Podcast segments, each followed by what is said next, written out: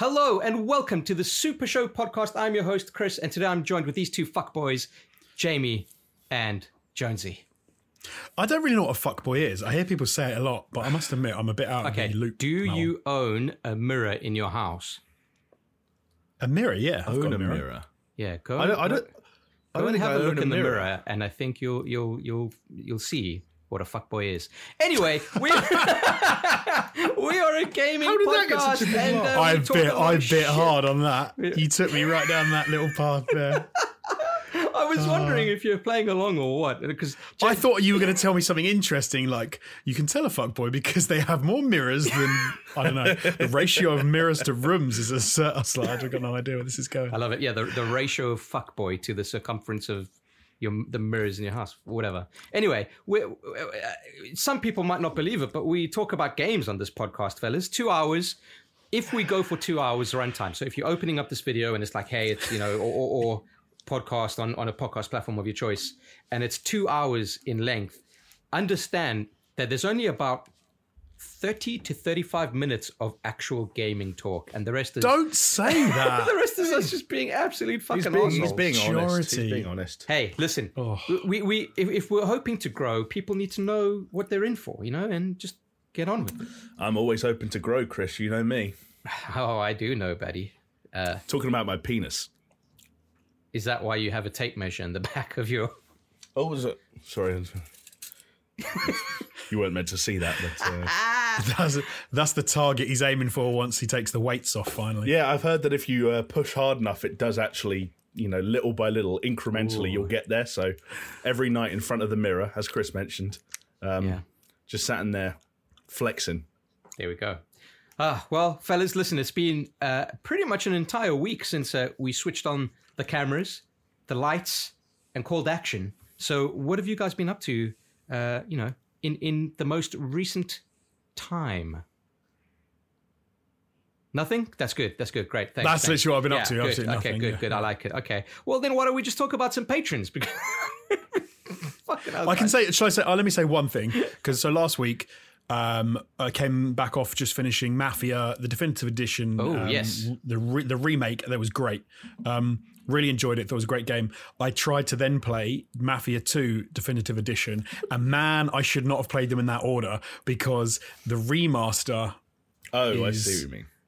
Is obviously right. It's nowhere near to the level that the remake was, and so I found that challenging to try and play any of that game. It was challenging in what way, Jonesy? I mean, it just looks nasty. Everything is not nasty. That's not fair. Like, it just looks more dated, as you'd expect, because it's just a remaster. Everything just feels older, doesn't feel as slick. And I mean, I checked out after about an hour, and I don't think I'm going to go back. If I'm being honest. Okay. Well, that's not fair. Maybe I'll try. But Jonesy, it's a great story. It was rough. It's a great story. It was rough. I think I might do it just for the story, but the gameplay was killing me. Yeah, it's not a long game either. It's about on par, right, with. The first one. What if I were to tell you it had a better story than the first Mafia? Oh.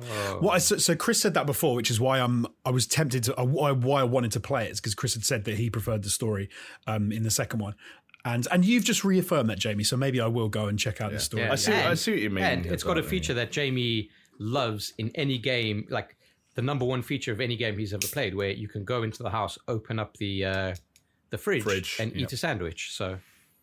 Yeah, which is important. In fact, in an open world that's basically empty, one of the only things there is to do is go into diners and cafes and just order like hot dogs and colas and things like that. And then you get your Tommy gun out and you kill everyone, because that's what we do in video games. That's what you do, right? That's what you do. Yeah, that's what you do. So is that all you've been doing, Jonesy? That was, I didn't play anything else. Wow. That's it. Okay, well, look, Jamie, I have a feeling that you're going to have the most to chat about, because I have not played a single fucking video game the entire week. You know what I've been doing? I've been watching MasterChef Australia. Which... No regrets, buddy. Exactly. No regrets. As we were saying before we started recording, I think you're due a lot of respect for not just your honesty in admitting you've been watching MasterChef Australia, but also just because MasterChef, in any of its international varieties, is a fucking banger. And if you're not watching MasterChef... You're missing out on a key component of life. It inspires me so much that, like, when I go to make my fucking cheese toasties, I go fucking weird with spices and shit. And yeah, do they just barbecue everything? You know, funnily enough, in this season they've got like a hibachi grill, which is like a small like Japanese. Is that the one where they do it in front of you and he flips an egg on it upside down a million times? No, that's a teppanyaki. No, oh yeah, come on, Jamie. No, it's just like a they sound the same. They both sound like Ghost of Tsushima characters. Shoot me. Hey, Asa Akira, let's do it. No, but yeah, it's really good. But I have a feeling, Jamie, that you've got the most to talk about in terms of games. But before we do that, because I'm a little bit upside down today, we're going to be doing a little bit of a Patreon shout out because, of course, this podcast is only made possible by the generosity of our lovely patrons. They are funding the arts, which is more than I can say about the government. Oh, but there we go. Can you imagine if we got a fucking government grant to talk shit like we do? I mean, technically, we have kind of transitioned to cyber, just not in the way that they wanted us to. Not the way they wanted Fatima to do it. Yeah, exactly. Yeah. Exactly. Yeah, so look, if you want to help us out, okay, and keep the dream alive, keep the Super Show going, and hopefully, you know, give us a bit of breathing room so we can bring out some other types of content, which we are, you know, actively working on, then head on over to patreon.com/Super Show and, you know, just no pressure. Just go have a look what's available there. It might take your fancy. It might not. For $2, you can get access to our Discord server and our Minecraft server. And we're always on the Discord kind of chatting up a storm. So, you know, that's a good time. We've got a really nice community there. But you can also get some, like, behind-the-scenes stuff for, I think, $5. We've got a whole bunch of additional podcasts on there, which we call the Super Show After Dark. So, you know, take that as it will. But we've got some names to call out, fellas, because these people really help keep the dream alive. These people are the oil on the cogs, all right? And I'm talking about Aaron Cameron, Athletic Gravy, Brett Serbrick, a.k.a. Shellshock, Freddie K. Official, Hacksaw Book Read, and we got a message about this one. It's Jesper Calm Dahl Nielsen. Oh, Javela it is Cujo. A soft J. It is a soft J. Javela Cujo. So then does that mean that Javela Cujo is Yovela Cuyo?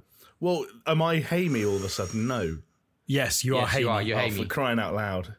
Yeah, Hamey. All right, Hamey, let me carry on, okay? Because we got Leo Merger, Lonnie Thompson, Manuel Guerrero, Martin Skihan, Mindful Pig, Nathan Piers, Scary Omen, Starfall Kid. And then, fellas, we've got some big boys who are going above and beyond. And my heart and my loins are open to all of you. I'm talking about Peaswad, The Dude Abides, and The Mythical Rod. Thank you so much, fellas. It to this day still blows my mind that anyone wants to fund us talking shit.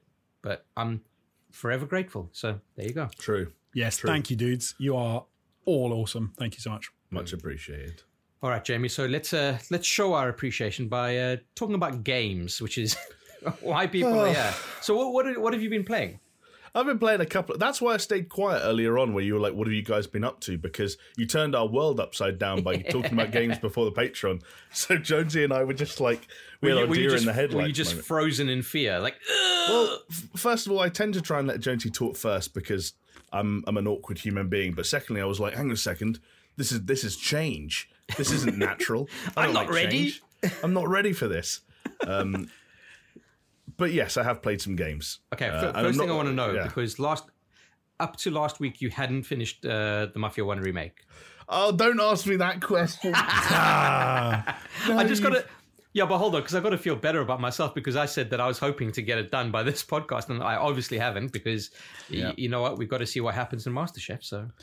So now when Jamie lists all these games that he's played, we can think every time, well, he had time to finish Mafia 1 remake then. Well, it's exactly. Because... did you pull a Jonesy and are the living embodiment of that distracted boyfriend meme? Kind of. It's a little bit more autistic than that. Like, I have a weird thing in my head where, depending on what console they're on and what kind of experiences they are, some games are daytime games and some games are nighttime games. Oh, I get that. Yeah, that's fair. Yeah, and Mafia is a nighttime game. The issue is, as I kind of hinted at last week, but is now very much the case, Warzone has re-entered my life in a dangerous way to the tune of, like, 4 or 5 hours a night. Whoa! Wow! Yeah, and I would say why haven't we cracked the invite? But I know why. Well, first of all, because I play on PS4, and Chris, I know you're not going to turn that thing on for love nor money nowadays. No, but if it's Warzone, it's cross-player. Yeah, but you're forgetting the fact that I don't like either of you two that much outside the context of this point. Yeah. Like, we're keeping this train on the tracks for the sake of the Patreon because we need to pay rent. But like, when I hit that red button and the recording stops, you two are dead to me. Yeah, to be fair, the patrons are the glue that holds this family together. So don't you ever hold on. Oh yeah, here we go. Don't you ever stop pledging. Okay. I think they will at some point. And but we were going to play some more. In fact, I've got my PC version of Warzone up to date, ready for the impending live stream or whatever we do. Yeah. But I've got to put my hands up on that one and say I'm really sorry, but apart from MasterChef, I've not been able to actually get in front of my computer this whole week. It's been very difficult. Yeah. Life takes over, and these guys can attest. Each day I was like, hey, guys, let's play this game and we'll do a team stream. And then about 2 hours later, I'm like, sorry, guys, I can't do it. Maybe tomorrow. Yeah, and then on the corner of Chris's Discord, it just said, Chris is watching MasterChef Australia.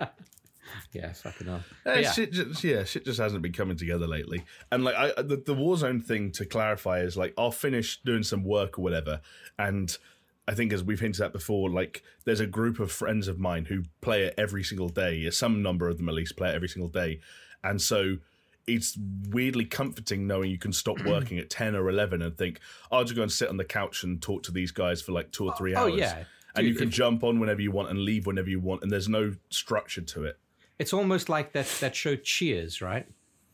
Yeah. Like yesterday, it's like going to the bar in Cheers. I've never seen Cheers. Yeah, and then all the regulars are there, and you're like, that's what they do. Yeah, there you go. Yesterday, I wasn't even playing Warzone, but I was just like, do you know what? If I'm going to play this, I might as well talk to these people while I'm doing it. Yes. Yeah. Okay. That's fair. But to get to what I have actually been playing, the main thing I want to talk about this week is Hades. Hades. Yeah. Hades, which I was fucking psyched to start playing because I bought it weeks ago, and since I bought it, it felt like that game kind of had a mini blow up where a bunch of prominent, YouTubers or people in the know and people whose voices are heard in the community started blowing this game up and hyping it up, and I was very excited to get started. It turns out, based on my early estimation, after about I'd say in the region of 10 hours of playing, maybe slightly less, let's say 8, it seems worth the hype. And that's because the reason it's 8 to 10 hours already is because once you start playing this game, it's really hard to put it down. Once you have put it down, it's really hard to not want to start going, like, immediately. But it's a one more run game taken to the nth degree. It's really quite something. So I guess for anyone that sorry, Chris. Well, I was just going to say that on our WhatsApp group, you were saying that you. Oh no, it wasn't WhatsApp. It was it was on the Discord actually. It was on the Discord. That you were saying it's right up there and might edge it over Dead Cells. Well, for anyone that doesn't know, like, Dead Cells is the easiest comparison to make, right? Because Hades is at its core, it's a roguelike or a roguelite, I don't know what you call it, but it's a run-based game where you're moving through, various like randomized dungeons based on certain preset biomes. As the name would suggest, you play as a guy called Zagreus. I probably should have looked it up. I don't know if he's real or not in terms of the actual pantheon of stuff. Yeah. But in this lore, he is the son of Hades, who has decided he wants to leave hell and go and join the gods on Olympus. And in the kind of the story of the game, the gods on Olympus are actually quite happy to have him. He's like their little cousin. They actually kind of like him. So the gods of Olympus are helping you trying to escape the various layers of hell. And the thing I want to say is, you know how Dead Cells had a really nice amount of progression between runs. Yes. It wasn't strictly about, hey, you need to get X amount better to progress more. It was also like every 5 runs you might be able to heal an extra time per run.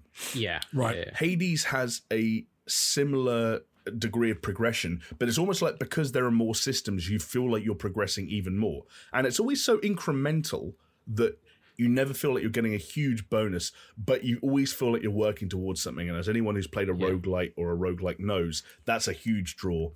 I think the combat feels really kind of not as buttery smooth as something like a Dead Cells, but it has a nice feeling to it. It feels fluid, and it can feel a little bit overwhelming, but in a way that's almost kind of enjoyable. There's lots going on screen, especially when you get some of those later stages, and there's lots of, you know, passive and active effects going on. I think the main thing I'd call out as different between Dead Cells and Hades, as the kind of story I was hinting at earlier might suggest, is that there's a shitload of writing in this.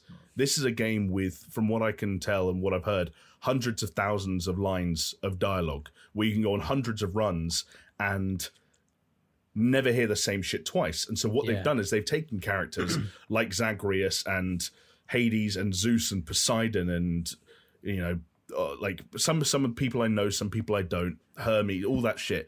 And they've kind of made them caricatures, not in a silly way, but in a kind of a fun way. They've given them personalities. Like one of the boss fights is against, I think it's like Theseus and the Minotaur.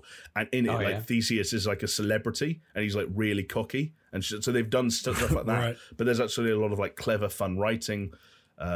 There's story and there's like flashbacks and stuff like that, because between runs you go back to the Hall of Hades, I don't even know what it's called, and that's where you do your upgrades and have conversations, and you can give people gifts, and there are romance options. Like, there's a weird amount of detail in there, but fundamentally it's also just a really strong, smooth, fun to play roguelike. I think it's on the right track to be one of my favorite games of the year. Impressions. That's big praise. I really quite like it. I want to. So wait, hang on a second, man. Jonesy's pulling that face. Jonesy, what the fuck does that face mean? Speak up. Hold on. Before you answer, I just want to say that if you're listening on a podcast platform of your choice, head on over to YouTube so you can see Jonesy's mug. He's doing the face when he. I've offered my opinion, and he's about to doubt it.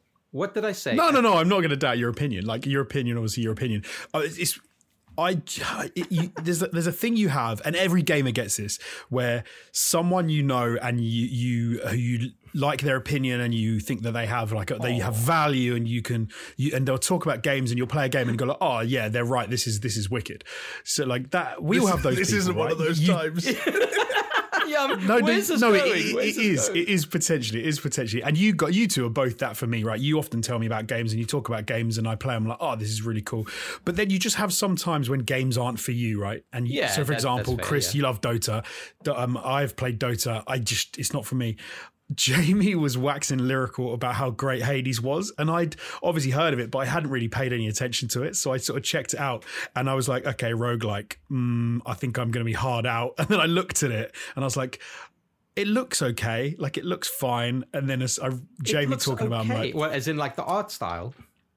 That sort of top-down isometric. What do you call it? I'm gonna. No, it's fine. It's fine. It looks fine. I'm not trying to have a go at it. I'm just saying it looks fine. It wasn't one of those games that you see and blows you away, or grabs you in a different way, or makes you realise something that you didn't. You're like, oh, I didn't think that was possible. Do you know what I mean? Yeah, sure. Or what a cool thing they've done. It's a done style, but it looks really nice.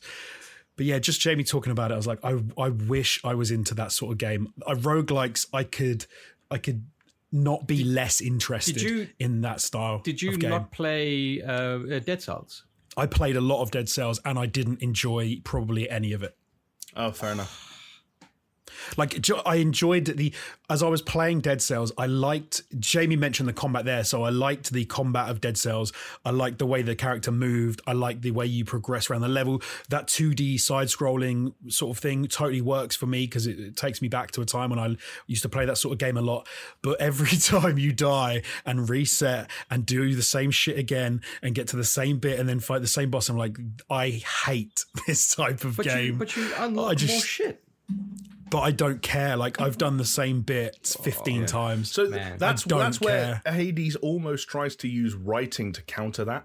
So one of the examples I can give is the first boss in any run is this chick called Meg, basically. And so you will technically, you could fight her every single run past like the fifth run, because assuming by that point you're strong enough. But she, in theory, could have, like, you'd never hear the same dialogue from her in tens of hours of play. And also the dialogue you get from her is specific to things you might have experienced in that run. Like, if you go in with low health, or if you go in with a certain weapon, or if she killed you on your last run, or if you kill her on your last run. And also, these characters will appear in that sort of hub area between runs, and you can talk to them there, and they will also reference stuff Like, it seems really smart in that sense. And if character and personality and writing and humor and wit seemed like elements that could have carried Dead Cells for you, compared, because obviously Dead Cells was a voiceless character in a world that hinted at lore but never fully explored it to my knowledge. There's a lot more of that in Hades. Okay. But yeah. But fundamentally, if you don't like doing the same shit over and over again, and if it's an acquired taste of roguelike for sure. Exactly. I think it might be my favorite genre, to be fair. I think if you Chris, like, you love Dead Cells. I think if you love Dead Cells, you owe it yourself to at least try this. It's different. I want to. But, I want to do it on a stream one day, actually. But yeah. Who knows when that's going to be? You know? So what's funny about talking about Dead Cells is because it's a cool game. Like, and I've played a bit, like a lot of it. Well, not a lot of it. I played like a number of hours of it. But I remember when we were with ATG, and there was I think it was Roche would talk about how like she loved Dead Cells, and a couple other people there. Someone said it was like their game of the year, and I played it. And I'd sunk hours into it, and I remember thinking like, what the fuck? Like, how is this even? And then Jamie's saying the same thing again about Hades, which is completely fair, but I know that it's a failing of me and the fact of I'm not into that type of game. It's not me, like I said, Jamie, it's not me saying your opinion's wrong. The face was me being like, it's like someone going, coffee cake is amazing. I just love coffee cake. I could eat mountains of the stuff. And you're sitting there going, I fucking hate coffee cake. So it's like, get why they like it. Yeah. But you just listen to Jamie talk about 5 minutes about a roguelike, which you don't like the genre. So fair enough. It's almost like, what if instead of being a coffee cake, it was a cake that was like a coffee cake, then it was a carrot cake, then it was a Victoria sponge, and so on and so forth, and then it was a chocolate cake, and you had to eat it in order. But every time you sat down to try to eat it, you would be able to eat a little bit more the next time. And I just want to eat the cake. And your favourite is the cake layer that's last. Basically, this all comes back around to the biggest meme in gaming, which like everything, whether you spent this week playing fucking Call of Duty or Genshin Impact or Hades, whatever you played this week, we all love numbers going up. Except for Jonesy. Yeah, we do. Apart from Jonesy. And roguelikes I do. Rewarding runs with numbers going up. Yeah. Saying, Jamie, hey, you can get further this time. Do that again, but you have more health this time. Do that again, but you have this weapon this time. I think you're right, because all games are the same, right? They're just different ways of doing it, and more games hide things in different ways. So the numbers coming out of heads, everyone knows I hate that, but every game has numbers coming out of heads. It's just some games show it and some games don't. A roguelike is more honest in a lot of respects because games do just do the same thing again and again and again, and they just tweak it so that you don't feel like it's the same. And often a criticism of a game is, oh, I just did the same thing again and again and again. But a roguelike is explicit, and it's like, yeah, you're literally doing the same thing again. I suppose I just don't like seeing the workings in that sense. I thought you were a big FTL guy. Am I wrong in that? I liked Faster Than Light. I did enjoy it, but that was more for the because that sort of space, try and solve. I found that enjoyable, but again, I didn't play it for hours and hours. I enjoyed the game. I thought it was a fun concept, but I didn't smash it. It's weird. It's weird because on a fundamental level, I totally agree with you. And roguelikes where it is just down to your ability and whether or not you can get better, I'm usually out immediately. Like, what's a hardcore roguelike of recent years? I might have to look it up so I don't even know. Actually have an example. Are you saying where there's no... Like, okay, so Spelunky is an example. Spelunky is a game where, to my knowledge, there's no progression. You are basically getting better at the game. And I don't know what this says about me, but that's when I'm like, sorry, I need some numbers to go up here, fellas. Like, I need you to throw an extra heart or two my way at some point. Like... Yeah, for me, the appeal's always been unlocking. Like, when you get a roguelike that unlocks shit with each progressive run, that's like, honestly, like fucking mainline heroin for me. I cannot... Just call me... I can see that. Just call me Demi Lovato. Like, I'll fucking OD on that shit any fucking day. That's why I love Risk of Rain. That's why I love... Dead Cells, and that's why I'll probably love Hades as well. Risk of Rain was one that I couldn't get into because I didn't feel like I was progressing enough. Hades is like literally first run. Like, your first run, you'll get enough currency to unlock a perk that lets you defy death once per run from that point on, which means when you die, you respawn immediately with half your health back. That's how immediate Hades is in terms of it. That's a very smart design choice for a roguelike, to give you something like that almost immediately. That's very smart. Very smart. But see, what the thing I've never understood, like this is everyone's going to be like, yeah, that's what literally they are. How you can enjoy playing a game where after 20 hours or so, right, you can play it, go through like however much of the game and then die and then respawn at the same place you did when you started the game. Because you're always unlocking stuff. But I'm like, the 20 hours is pointless. That I mean, 20 hours is then again, Jones, you're talking to someone who spent like multiple thousands of hours on a game with only one map. Right. So. Like, I'm not trying to... Well, maybe I'm misinterpreting this, but it almost sounds like what you could be butting your head against there is an issue of you're not good enough at the game. And with all due respect, if that's the case, that could be applied to any video game of all time. If you're not good enough to experience substantial progression at some point, as for better or for worse, that's on you. Yeah, no, that's fair. That's fair. Like I could, if like I can't, I couldn't. It's kind of a weird. There's a weird switch, right? Because you have to play it for a certain amount in order to upgrade a certain amount in order to get to a certain point from the start in order to feel like you're getting that reward. But if you're not into the game, then you don't put the time in, which means you don't get to the thing, which means you don't get the unlocks, which means you never. Yeah, and I absolutely, I'm like that. Like, I just don't find it rewarding. Like the unlocks, the upgrades, all that. It just doesn't do it for me. But there's also like Hades has what Dead Cells has, and I don't know if this affected your decision, which like an element of randomization in how you're building out your run. Where so rather than putting Dead Cells put the emphasis on weapons, right? You have hundreds of weapons and tools and the synergies and stuff. Exactly.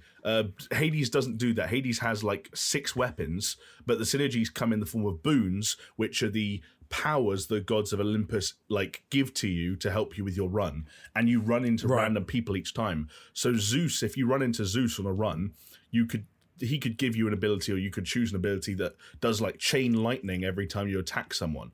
But then you could go on another run and run into Poseidon, and he could give you an ability where when you dash, a pool of water comes out that pushes people back. So like there's still, like Chris was saying, it's a different kind of synergy, but still a huge amount of synergy going on, and there's an element of randomness to what, but then you can unlock stuff that controls the randomness. That it's very, very deep. It's so funny, man. Like you're saying all this stuff, and it's giving me like fucking goosebumps. That I just want to, I'm getting itchy to play this game. And then Jones is like, yeah, Wervel. All that stuff would sound fine. Like I like all of that sort of stuff. So this is the thing. When I looked up Hades the first time, it obviously immediately reminded me a bit of God of War, and then you throw in a bit of God of War. Was it? Are you looking at the right game, dude? No, no, the lore because of the Greek gods and stuff, Ares, which I like. Okay, I love that. I love that lore. Like I've always been into that sort of mythology. So it already puts you at a certain level where you're like, I'm interested just because of the structure of the mythology in the game. Then you look at the type of game it is, and I'm like, okay, yeah, I like this style of game. It works. And I was like, roguelike. Hey, do you know what? Maybe I'll give it a go, and then I'll love it, and I'll reassess. But I don't think I don't think that's gonna happen. Well, I think maybe Jamie and I. So I need to get it, but then maybe Jamie and I need to just stream it on a couple of occasions where you could check it out as well. Yeah. Do you know, if it was like Diablo, I would be so much more into it. If it was a Diablo-style game. But what in terms of the loot of Diablo, where you go... No, as in the progression. So as in the sense of you start your journey from this point and your journey takes you through X, Y, Z. And progression that's persistent rather than being based on a loop. Exactly, yeah, exactly. I 100% get what you mean, 100%. But I think that's because my favourite style of game has always been the third-person action, like story-led single-player game, and that is almost the opposite to what a roguelike is. Because for me, you get to the end of the level. So maybe it's because I started playing games like Doom when I was a kid, and the whole point was you start here and you end here, and that is what you do, and then you go up a level. And the next one, yeah.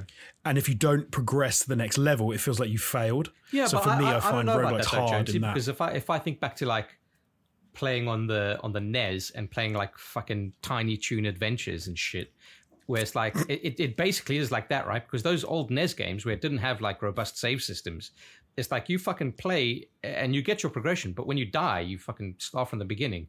As a kid, it was like frustrating, but you just be like, okay, I'll just go again then. And you play the first level again and the second level again and the third level again. And I mean, it's like freaking Super Mario. Like if you didn't die, if you didn't get to a save point, you fucking died. You all the way back to the last save point was horrendous. Yeah. But anyway, okay, enough about Hades, enough about games, because we've been talking about games too much, fellas. Too much games. I know. Well, look, okay, because look, we got a comment on on our YouTube, all right, from a friend of the channel, Colin Few, who said, almost 40 minutes in, and there's been mention of like 2 games, and now they're talking about beating their balls when riding a horse. This is the kind of riveting content I subscribe for. So first off, you know, subscribe to the channel because it's always great. But you know what, Colin, it's not always going to be like that. I think we've spoken quite a lot about games, certainly more than 2. I don't know. Have we mentioned balls? I feel like we mentioned. That was before we started. That was before we hit recording. Yeah. Oh, yeah. Wow. You're right. What can you do? But anyway, fellas, what are you thinking about the Cyberpunk 2077 Night City Wire that happened yesterday at time of recording? Bullshit. Oh, you missed it, yeah? Oh, you are a cyberpunk cuck. You're a disgrace. Look at that chair, Alex Jones. I've decided I don't want it to come out. Fuck off. It's like Christmas, right? Do you know what? I'll be interested. And it can only ever be a disappointment. No, not a disappointment. But anyone who agrees with me, let me know in the comments so I know I'm not crazy. I feel like most people already think I'm crazy. But if there's one person who agrees with me, I'll feel vindicated. My favourite time of Christmas is leading up to Christmas Day, right? It's Christmas Eve, and it's even Christmas morning before you've opened any presents, because the promise of Christmas is always going to be better. Even if you have an amazing Christmas, the promise of Christmas is always going to be better than the reality, because you have the possibility of anything, right? It's possibility. I love possibility. Cyberpunk looks so good. Every time I see those trailers, every Night City Wire, I love it. Like, it looks incredible. It sounds incredible. The characters are amazing. And the only thing that can happen when that game releases is some of my promise and good feeling gets eroded, even if it's an incredible game. So part of me doesn't want it to come out ever. Anyway, I'm sorry. That's a weirdly kind of almost backwards way of looking at it. And yet, once again, as with the Hades conversation, I do understand what you're trying to say.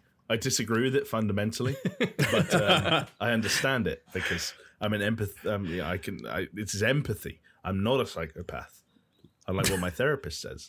Ah, and she's dead. Yeah, she's the old one is. Yeah, she's buried in my basement. I kind of get what you're saying as well. Yeah, but Jonesy, like I've been thinking about you so much this week because obviously you've got your cyberpunk chair. Yeah, hello. Have I? Oh yeah! You got your cyberpunk chair. There's, I think it's Steel Series has released a cyberpunk mouse. Have they? Oh, I've literally just bought a Steel Series mouse about 2 months ago. Oh, so you're an idiot. Get on that eBay and sell it. I need some new headphones. So if anyone who's made some cyberpunk headphones wants to hook me up. Yeah. Oh, you're just shilling now, yeah? I'm shilling. Yeah. This reminds me the other day. I think there are cyberpunk headphones, actually. There must be, yeah. No. Steel Series Special Edition. Were they Razer or were they Steel Series? They probably were Steel Series if they'd done the mice. It is Steel Series, yeah. Cyberpunk 2077 Axis, the Arctis One Wireless Netrunner Edition. Those are fucking. I want them. Those are good headphones. I'll tell you that much. But the problem is, I'm going to get everything. They're out of stock, and they were £110. Yeah, Jonesy, you also got to get your ass to China. Because in China, get your ass to Mars. Get your ass. Oh no, they're in stock. I can get them today. Or now, collect right away from my local Argos. Oh shit, Jonesy! I think you can switch out different designs. Like you can. They've got like the classic yellow one, like your chair, but they've also got like that red flaming skull thing from the jacket and different. What you mean, like? This, yes, yeah, like that thing that we can vaguely see. Barely see. Jonesy just turned his chair around, so congratulations. Thank you. No, but listen, Jonesy, so you got to get your ass to China as well because they are releasing a limited edition 1+8T Cyberpunk edition. A what? What is that? One Plus is a Android cell phone manufacturer. Oh, I see. Yeah. Right. And they're going to release, for some reason, from what I've seen, it's going to be a China exclusive. I don't know why. That's so dangerous, man. Well, especially after what you were saying about the Chinese government earlier, Jonesy, before we started recording. I don't know if you want a Chinese phone sat on your office table while you're having conversations like that. No, sorry, I meant more specifically for myself. I've already got the chair. I'm getting too invested in Cyberpunk. Well, I need to, like, rein it back. Boys, can I just tell you, I cannot wait until I can fucking wear my Cyberpunk jacket. I haven't put it on. I haven't touched it. It's waiting in my cupboard for the right time. Pop that bad boy on. You two are making me feel like I'm losing my... Can I say something potentially controversial in the face of what you two have just talked about? Sure. Do you know what I can't wait for? The game. Just to play the game.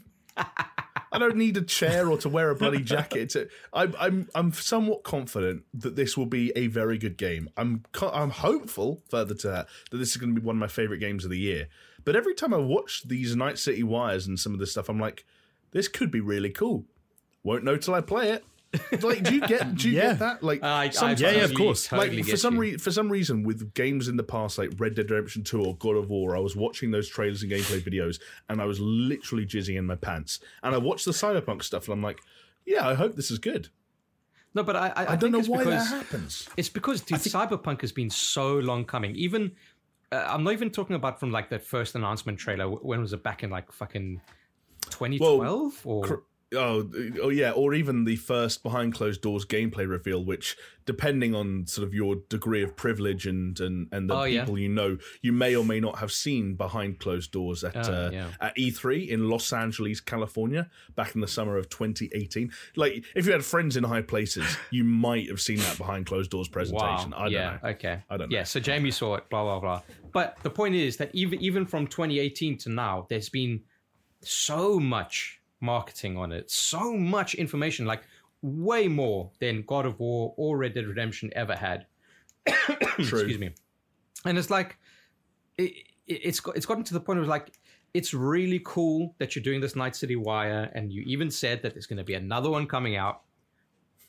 But I don't need to see more of this game. You just need to play the game. I just need to play it.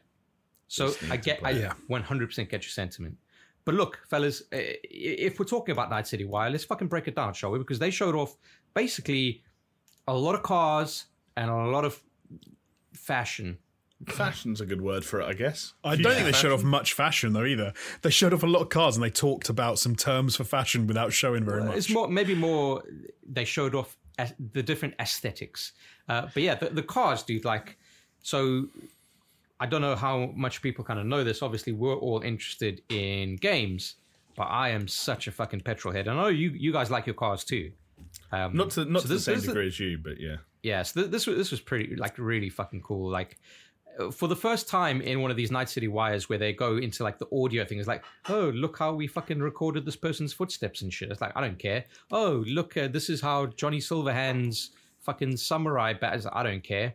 But with this one, they're like, oh yeah, so we just took microphones and stuck them in the exhaust of a fucking Lexus LFA, and I'm just like, oh my god, that's so fucking cool. I don't know, it was very cool, man. I appreciate it. I thought it was wicked. Yeah, it's awesome, man. And as I was watching that, I was just thinking to myself. So to begin with, they showed off a bunch of cars that ranging from like your budget little fucking city runabouts that look like smart cars, all the way to your like racing cars or your rally cars if you're in the nomad kind of outlands area. Very, very cool. And Johnny Silverhand himself drives a Porsche 930 from 1977, which is pretty fucking sick. That is borderline my favorite Porsche as well. My favorite 911 Turbo. I can't remember which model it is, but it's the one that they had in the first Bad Boys movie. I can't remember which one it is. That was the... Is it the 993? I can't remember, man. I always get mixed up with their numbers, but they showed it and I was like, oh my goodness, that's such a gorgeous car. Yeah, it's fucking cool. But like the attention that they've got to it, like each car's going to have like fucking different paint jobs and different interiors and this, that, the other, and different features, and the higher scale models you go for them, they might have like AI that can talk to you and tell you what's going on. And if you're in the lower ones, just fucking bleeps at you and shit. Like they've put a lot of thought into it. They went a little bit further. Like if I can expand on that a little bit, because one of the things they did say, which I found kind of impressive, but also one of those things that developers say, and then you're like, I want to see it, the implementation, is they said that effectively every single car in the game is will be original. So there's not one car which is the same as another car. So one Cuda is not, or Quadra, is it the Quadra? The sort of Quadro, thank you. Or Quadra. Oh, Quadra. Lisa Kudrow from Friends. Lisa Kudrow. Yeah, the Lisa Kudrow. There's only one Lisa Kudrow, so. Which I think is the one that almost looks a bit DeLorean-y, that you see a V driving around and the staggered brake lights. Yeah, call it the hero car. Right. Let's say the hero car. But I think the idea of even with those is if you have a model of that car that you find in a fancy part of the city, it might be a brand new version with a pristine paint job, which with the dashboard is all nicely polished up. You steal it and it looks incredible and you drive around, it sounds great, etc., etc. You might then find one in the Badlands. You go out there and it's beat up. The dashboard has been torn out. The paint job is shredded. The engine's not running right, but it's the same car, the same model, but it's just been completely battered. But you might then steal another one, which is again the same type of thing, but it's slightly different because it's not every car's the same, which is massive. Like that to me is an incredible development in gaming. It's very smart in and of itself. And I wonder if that's going to lead to any kind of like player defined car customization, because I don't think they. I hope so. I don't think they said anything about that on the Night City Wire. I don't remember hearing anything, but it's not hard to imagine they would have a system in place for that stuff, giving everything else they're doing, right? Basically the system is there, but they just haven't said that you got access to the system, right? Because clearly the game itself has the system. But it's interesting nonetheless. And another cool thing is they kind of partnered up, I guess is maybe a term, with a company that I'd never heard before, which is Arch Motorbikes.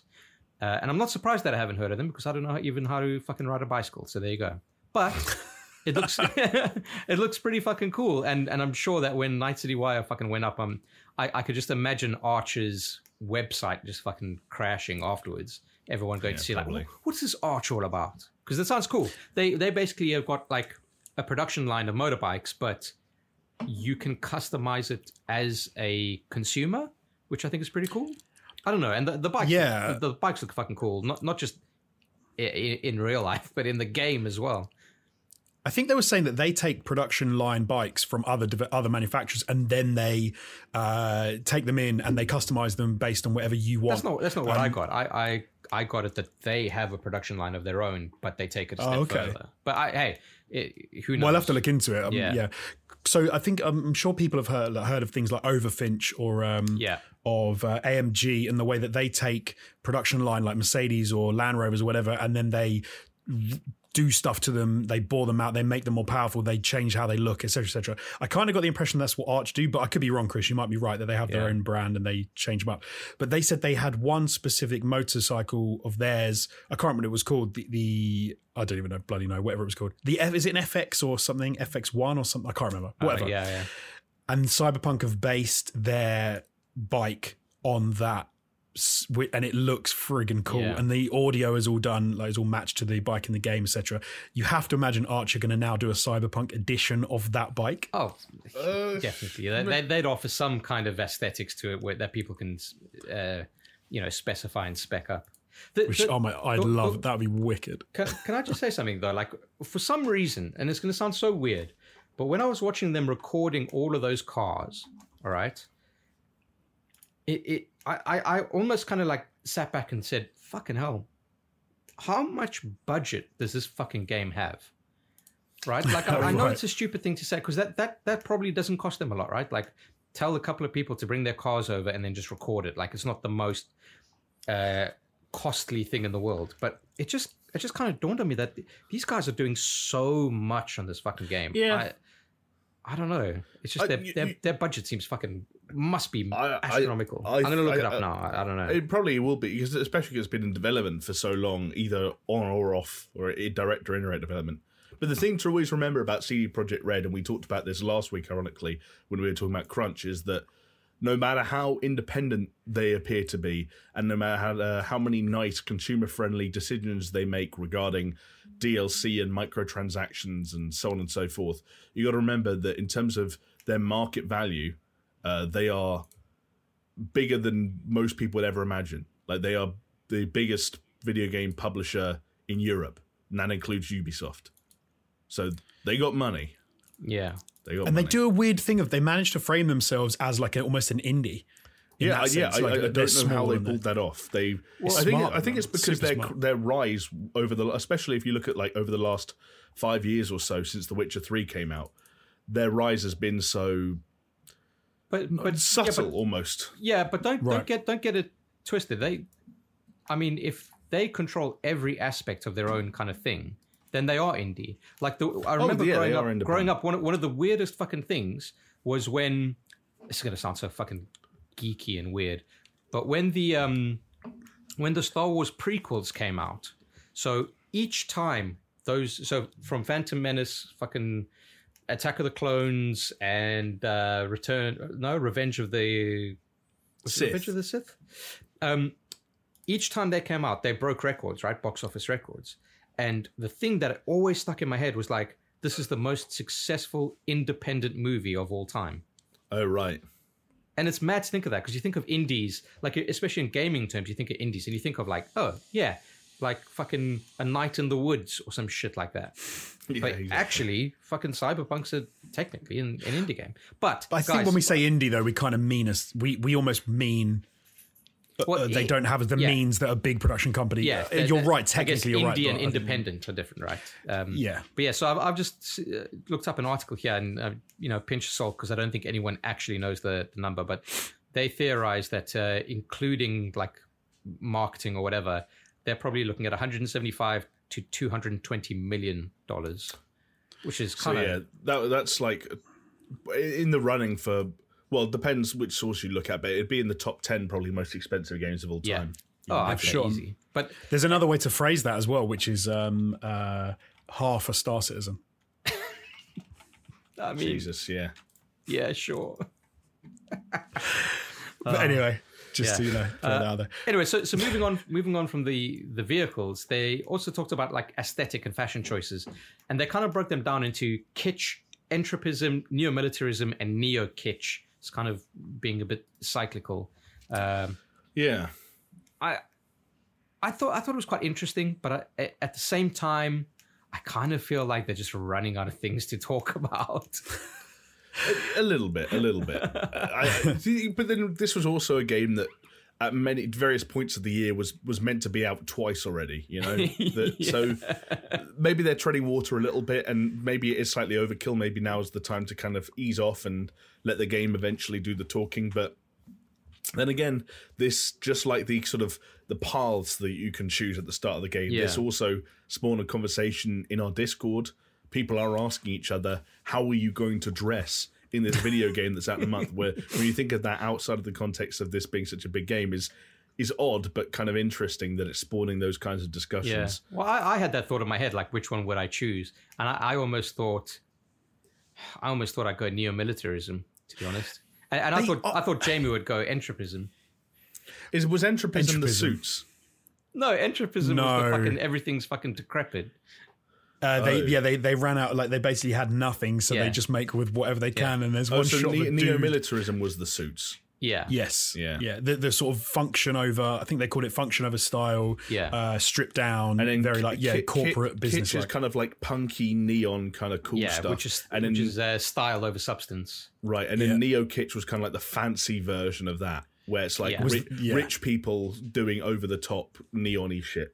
Yeah, I think the way I like how they explain it, because the neo kitsch I think was the celebrities used to be neo militarism, but then they kind of went back to kitsch, and so that's how they end up with neo kitsch. So I like the way they described that. Although I will say, I was struggling. Like, I was looking at all four of those, thinking I don't like any of these.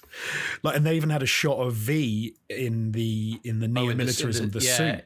It didn't look well great. Wrong. It didn't look wrong. How fucking dare you say that I would be entropism, Chris? I've had to Google this, but like... It's just because there was one shot... where this guy was wearing like this like really stained like wife beater and like, come on, because every show Jamie does in a stained wife beater. Although I will say that the kind of the statement, the tagline, necessity over style, does kind of appeal to me to a certain extent. But then I mean, I'm not being so outrageous in what I'm saying. Come on. No, I'm looking at these dudes and it's like, nah, come on. These guys look dirty. But see, I don't know if you guys feel the same, but I've kind of already in my head have already designed a route for my V through that world, and in my head it's almost like the Blade Runner-y type of thing, and I quite like that sort of grumpy anti-hero kind of character who pulls back from all of that sort of stuff, who doesn't follow any of the fashions, who is the outsider, who is okay. I like that, so I kind of don't really think you need to go for any of these. This is the big question, right? Because it's obviously it's an RPG, and what does an RPG mean? You kill someone, and there's a jacket there, and the jacket has fucking plus 10% to strength or something, and you're like, I want that jacket. You're like, I want those stats. There's a fluffy pink hooded jacket. Yeah, you're exactly. Like, so, it's also, and then does that mean that they have got to do transmogs, which is something that Jonesy, you are you don't vehemently like against. So how do you know? Reminds me of The Witcher 3, where Geralt looked cool for about 7 hours, and then I spent the 30 hours after that running around with a picnic blanket over me. Yeah, exactly. Yeah, but I think Jamie, you made the point, and I think you're bang on. The reason you can look at certain games and you can say, I can't wait for that game to come out, it's going to be great. And the reason I think with this, you're looking at it saying, I hope that game's good, is because RPGs are so like up in the air, because you can have so many elements in an RPG, like the driving. We've talked about the cars. The game looks incredible. The cars look amazing. But you could get into one of those cars and they might drive like trash. Yeah. Right, because RPGs aren't typically a game where you'd say, I bet the driving's really good. Like shooting in Fallout 3 was not good, right? Because it's compared to Call of Duty or whatever. Because RPGs these days kind of have to be a catch-all. So I think Jamie's nailed it when he said, we can look at all the elements of this game. We can say, doesn't that look nice? Haven't they done a great job with that? Haven't they worked on well with that? But when you mix all those ingredients together, it might taste like a big old bowl of poo. And then we'll be like... yeah. And there have been previews already that have said, I mean, this might have been worked on and adjusted since the previews were written, and some of these are almost certainly. But there were previews that came out and said, hey, like the driving, you know, looks stiff and unsurprisingly feels stiff. In the last round of previews that was like from a month or two ago, around the time the Night City Wire started, they were like, yeah, the melee combat doesn't feel good. And it's like, yeah, the melee combat doesn't look good either. There are elements of this game that, removed from being able to have your hands on a controller or a keyboard and mouse and experience for yourself, are kind of like, there's a bit of, you know, launch CD Projekt Red jank going on here. And like Jonesy said, I looked at one of the things I didn't like the most about the first ever gameplay presentation back in 2018 was the shooting. And if the shooting's bad, it's like, that's a big issue for me right out the gate, and I'm not going to doubt anything. Segment of it, I'm optimistic about all these things, but it is a game that, for as much as we know, there are still some things you just need to experience for yourself. But I think as Jonesy mentioned with Fallout 3, and you can fucking extend that to Fallout 4 as well, and 76, I guess, if you've ever played it. But there's almost this thing I think about Skyrim as well. You discussed the melee combat. Skyrim's melee combat was fucking trash, right? And yeah, the shooting in Fallout is not the greatest, but it's almost like so many systems at play that you put your headspace in a different thing, because you know you're not playing a COD, so the gunplay's not going to be COD levels. And I think there's an element to be said to, like, you know what? It has to be is good. It doesn't have to be amazing. It just needs to be good so that you don't notice that it's quote unquote bad. And that's all you need in a game like this. And a good experience across all these different systems is going to make for a great game. Right. Yeah. Like, yeah. So I always get the name wrong. What is it? Wildlands or Outerlands, which was the RPG space-faring one? Outer Worlds? Outer Worlds, thank you. I always get the fucking name. Wildlands. Well, not Wildlands. Outer Worlds. that was a cool game. I enjoyed that. I liked the RPG stuff of it. I liked the Fallout feel of it. It was a cool game, and I think they did a lot of that game very well. There were still points whereby you were standing in front of somebody, just unloading a clip of your gun into them, and they were there shooting at you with a pistol, and you were going, and they were going, bang, bang, bang, bang. And it reminds me of when Jamie and Steph were playing Fallout 76 on stream, and I think Jamie just says, these guys are fucking idiots. And they're there just like drilling a guy in the head with an entire clip of a machine gun, while the other one is like swiping at him. That RPGs are like that. So anyone who thinks that Cyberpunk is going to feel like a slick shooter where you can snipe people from distance, and there's bullets are impactful, that is not what this game is going to be. There is going to be a point at which you come up against an enemy, you unload an entire clip in their face, and they do this, but they're still attacking you at the same time. Oh, dude, it's like when they showed off all those weapons, right?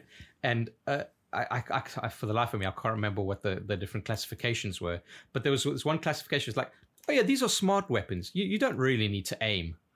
And I was like, okay, that's how they're getting around, like, not having great shooting. Don't get me wrong, I'm not expecting Titanfall 2 levels of flourish and fluidity and feel when it comes to the FPS elements. Some might say that's one of the best FPSs ever made. So. Don't make yourself look like an idiot. Come on, there's a lot of people watching. You might have family watching for all I know. And that, really uncomfortable. I think you'd be surprised. We'll see. Maybe within a month we'll find out. Maybe. So I'm not going in expecting any of that. But like Chris was saying there, that you said words to the effect of enough of those elements become good that the whole begins to feel great. Yeah. And I think that's absolutely going to be the case. Which is a weird sentiment. Right, it's a weird sentiment. And because it's almost like saying 1 + 1 = 5. Great. That's the RPG. That's the RPG element, right? That's how it works. RPGs are you have to take it all together. You can't just separate out driving, shooting. The expression is greater than the sum of its parts, right? Exactly. Yeah, for sure. And I absolutely think that's going to be the case with this game, or at least I'm optimistic that it will be the case. But I don't know. I think there will still be a part of me that. You can't go into a game like Cyberpunk expecting it to be the be-all and end-all, and that every single component is as good as a game that is specifically about that component. Yeah. But, yeah. You know, funny enough, the last game that I thought people were hyping it up to be kind of like that, like a be-all and end-all kind of game. Mm-hmm.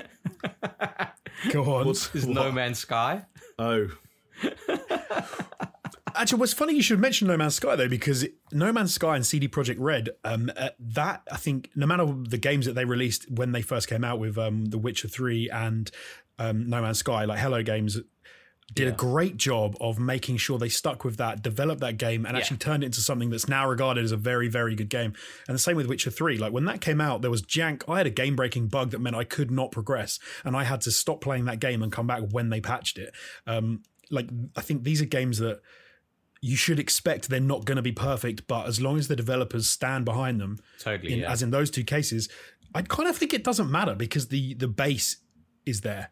Yeah. The base for a fantastic game is there. Would you say that the base is buttery and biscuity? I would hope so. Yeah. You will not be saying that it, quote unquote, doesn't matter if you get a game-breaking bug in Cyberpunk 2077 this year. Not doesn't matter. Like, not doesn't matter those at all. Those are your words. No, I didn't say it doesn't matter. I get what he says. Saying like, it. No, Chris. I'm doing that really annoying thing where I take quotes from something Jonesy actually said, take it slightly out of context, and make him backtrack. Please enjoy. Okay, let me sit back and fucking. You know, those things matter insofar as. Literally, no, I'm joking. But yeah, no, so I think we can all look at developers or publishers that just don't, and then you've spent 60 quid, and then the game is always trash, and you can kind of go.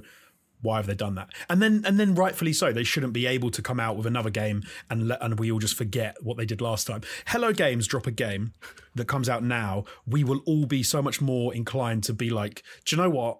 Say what you want about No Man's Sky, but they made a game and they stood by it and they developed it. And we're still talking about it years after the fact. What was it like? How long has the game been out now? When did it come out? 2016? That sounds about right. It sounds about right, yeah. All right, so it's a call of 4 years. So it's only taken them 4 years to actually deliver on the promises of the no, that's bullshit. They delivered on the promises a long time ago. They've actually gone a lot further, I would argue, than they ever promised. I think the only caveat that I'd throw into this discussion is it depends how many times a company do it. And when you get into where some people see Bethesda, where they're repeat offenders of this idea of it doesn't matter how it launches, it matters how it ends up.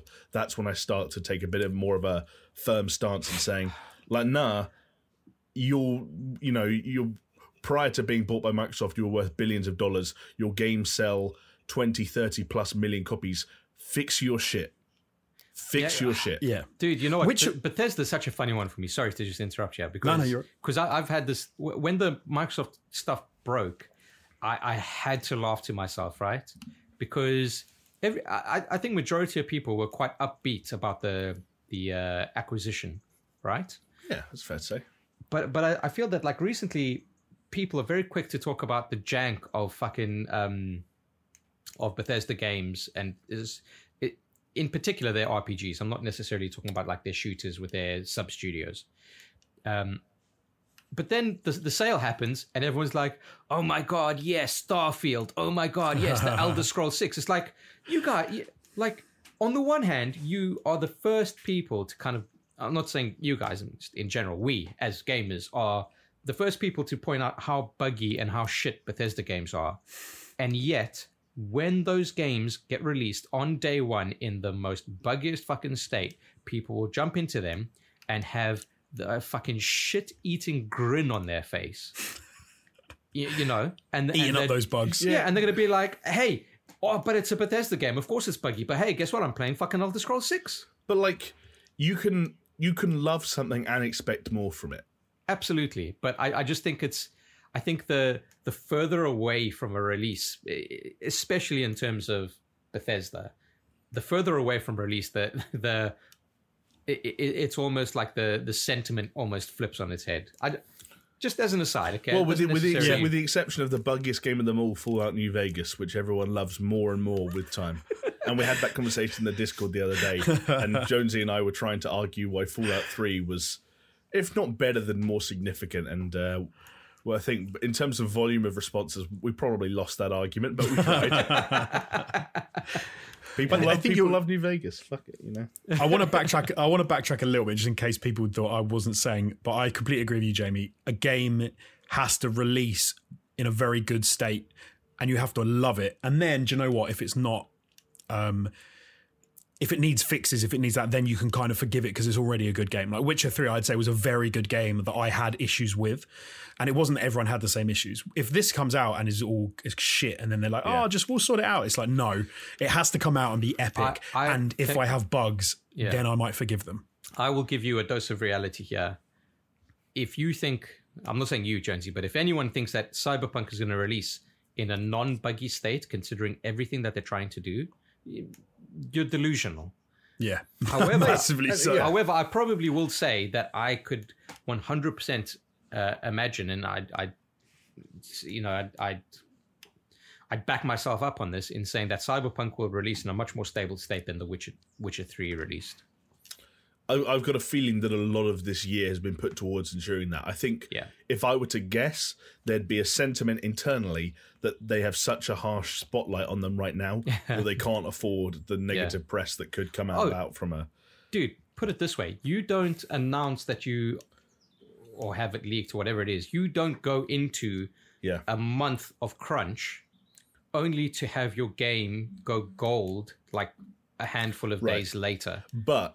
the thing that Cyberpunk and CD Projekt Red have to contend with, and every gamer at a certain popularity, Bethesda included, have to contend with, is it doesn't matter what your QA budget is, there is no QA quite like tens of millions of people playing a game at once at midnight. Yeah. And Cyberpunk will sell so well that they will have more more people reporting bugs they didn't know existed in the first 24 hours than they probably fixed in the entire month prior. Well, I think The Division is my favourite example of reality versus QA. God, yeah. It's because you can't know that it's going to, like, that many people on one server are going to try and go to a laptop at one time, so much so that the game just doesn't work and no one can play the game. And they have to wait in the queue because they can't get through that fucking door. I'll never forget that. That was the most amazing. Ridiculous. Because I remember, like, Division, I was so fucking hyped for it. And I was like, I can't even get through this door and I've got to wait in the fucking queue now. I literally have to virtually stand in a queue to get through a doorway to use a laptop to play this fucking game. Like, what are you doing? I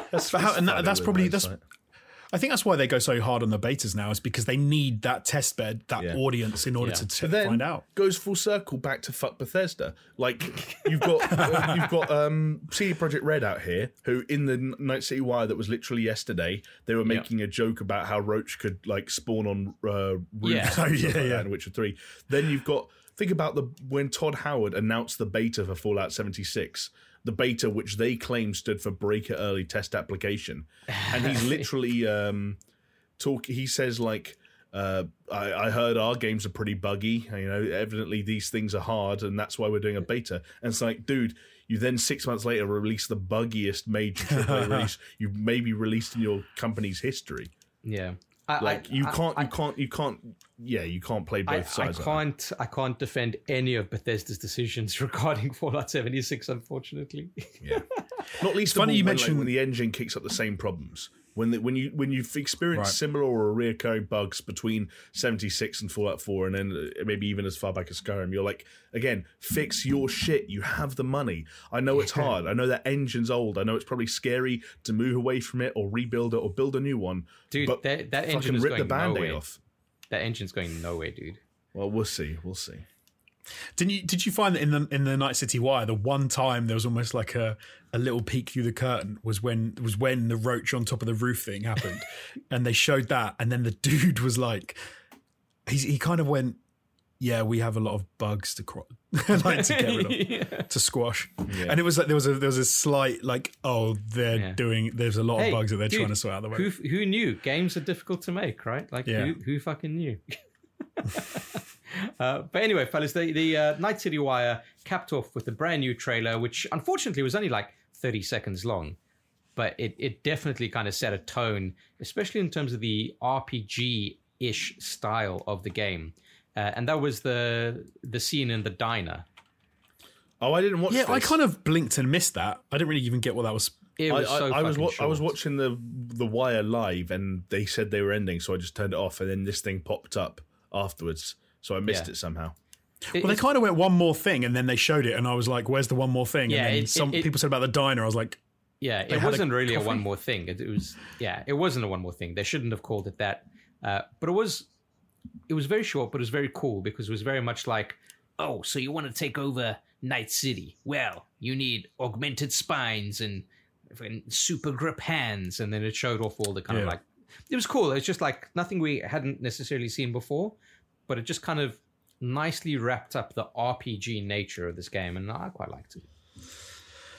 Oh man! Yeah, it was cool. The one thing I found surprising, maybe I'm stupid, and you guys would be like, well, "Of course they're going to do it," but then they were like, they said, "Oh, and coming soon is the next Night City Wire," and I was like, "The game's out in a month. Yeah, like, do you need another one?" That's why I said, like, just stop with the Night City Wires. Like, I appreciate it. And I love it, and I look forward to it, but I just want the game now. Yeah, this is the thing. There's going to be another Night City Wire. Then the week after that is going to be the preview round. Then the week after that's going to be the review round.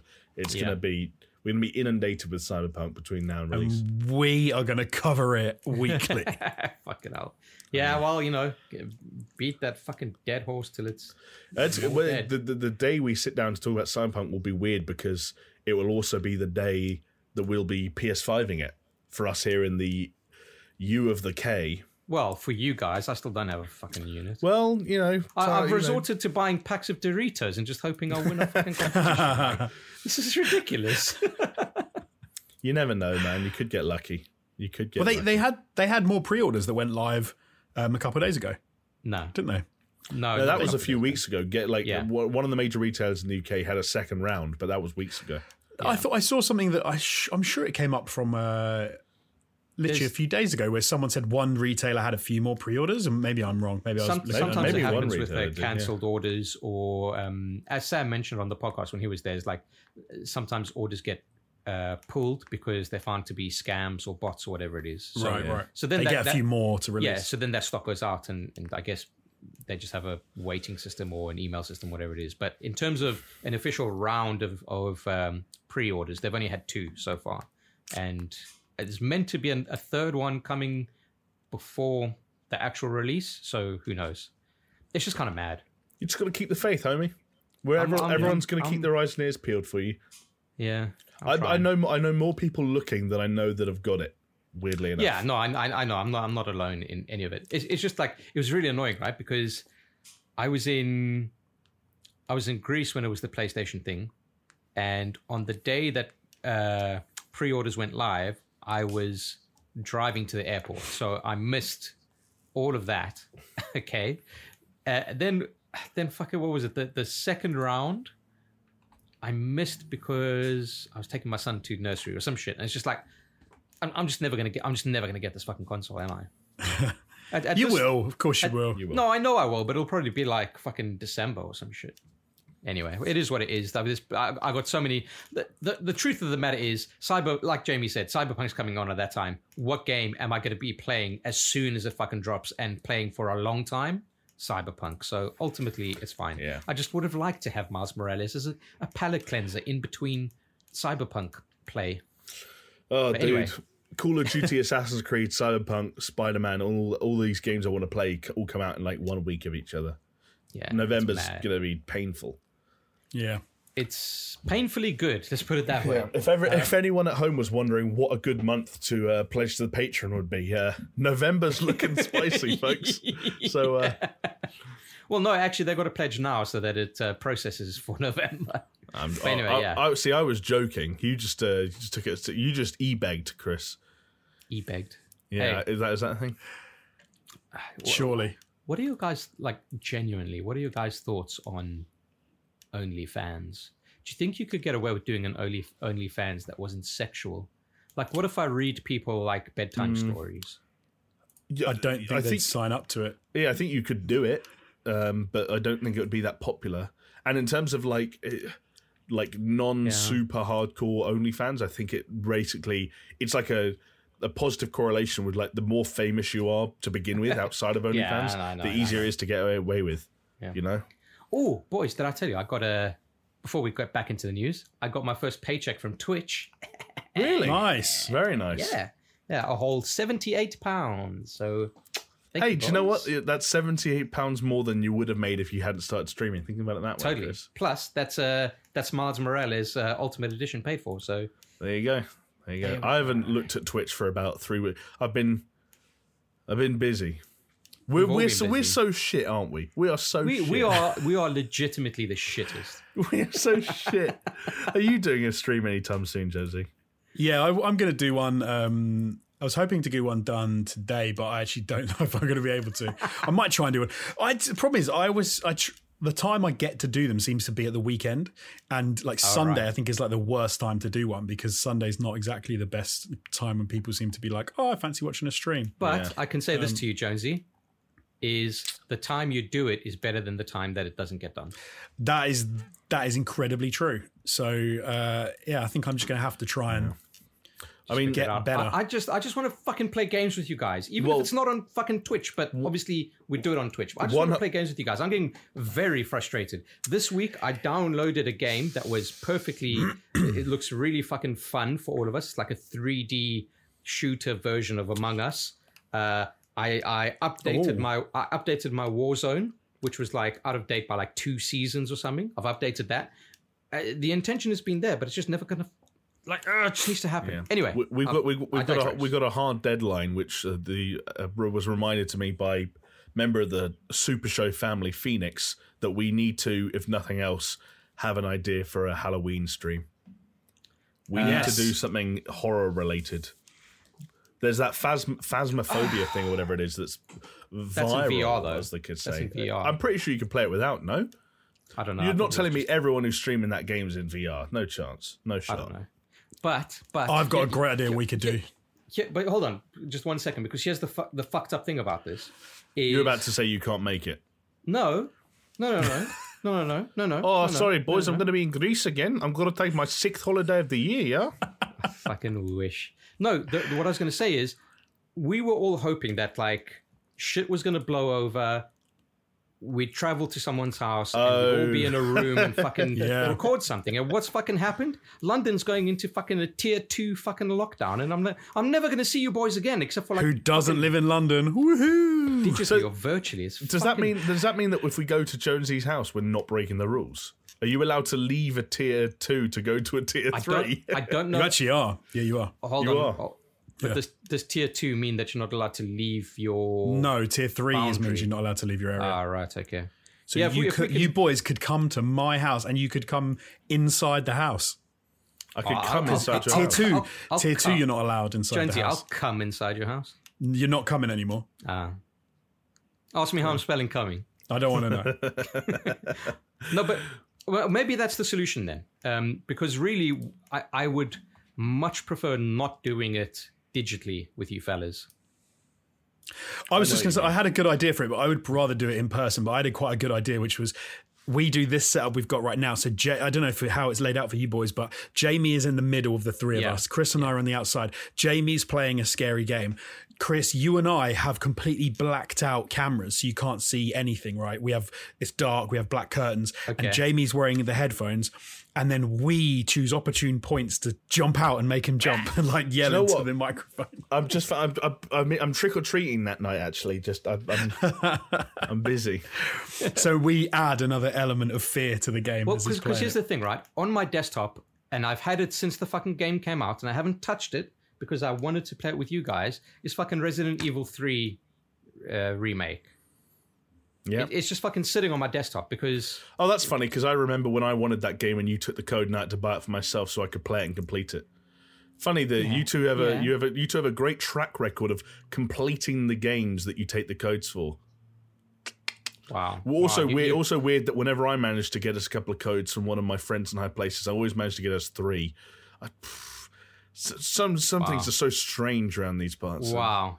You're honestly going there. You're thinking of a comeback. What you got? No, I've got plenty of comebacks, but I'm not gonna stoop to that level. Wow.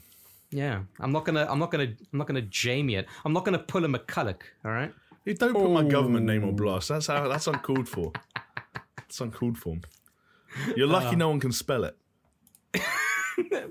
All you got to do is spell out Mukaluk.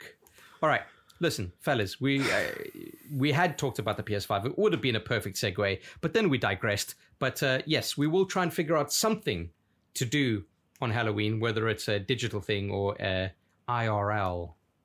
Well, IRL hopefully IRL. We'll see. Yeah, we'll have to see. I just wanted to go for fucking hot wings with you guys, but now that fucking dream's been dashed as well. Fucking hell. COVID. We can still do it if there's a wings place near Jonesy. There's not really that we can leave by 10 p.m. Is there a wings? Actually, do you know what? We might be able to find a wings place near me. We could do that. Yeah, but hold on. You say leave by 10 p.m. We're not, Jonesy. If we come in over, we're sleeping, buddy. You can stay here, but we'll have to leave the wings place by 10. Yeah.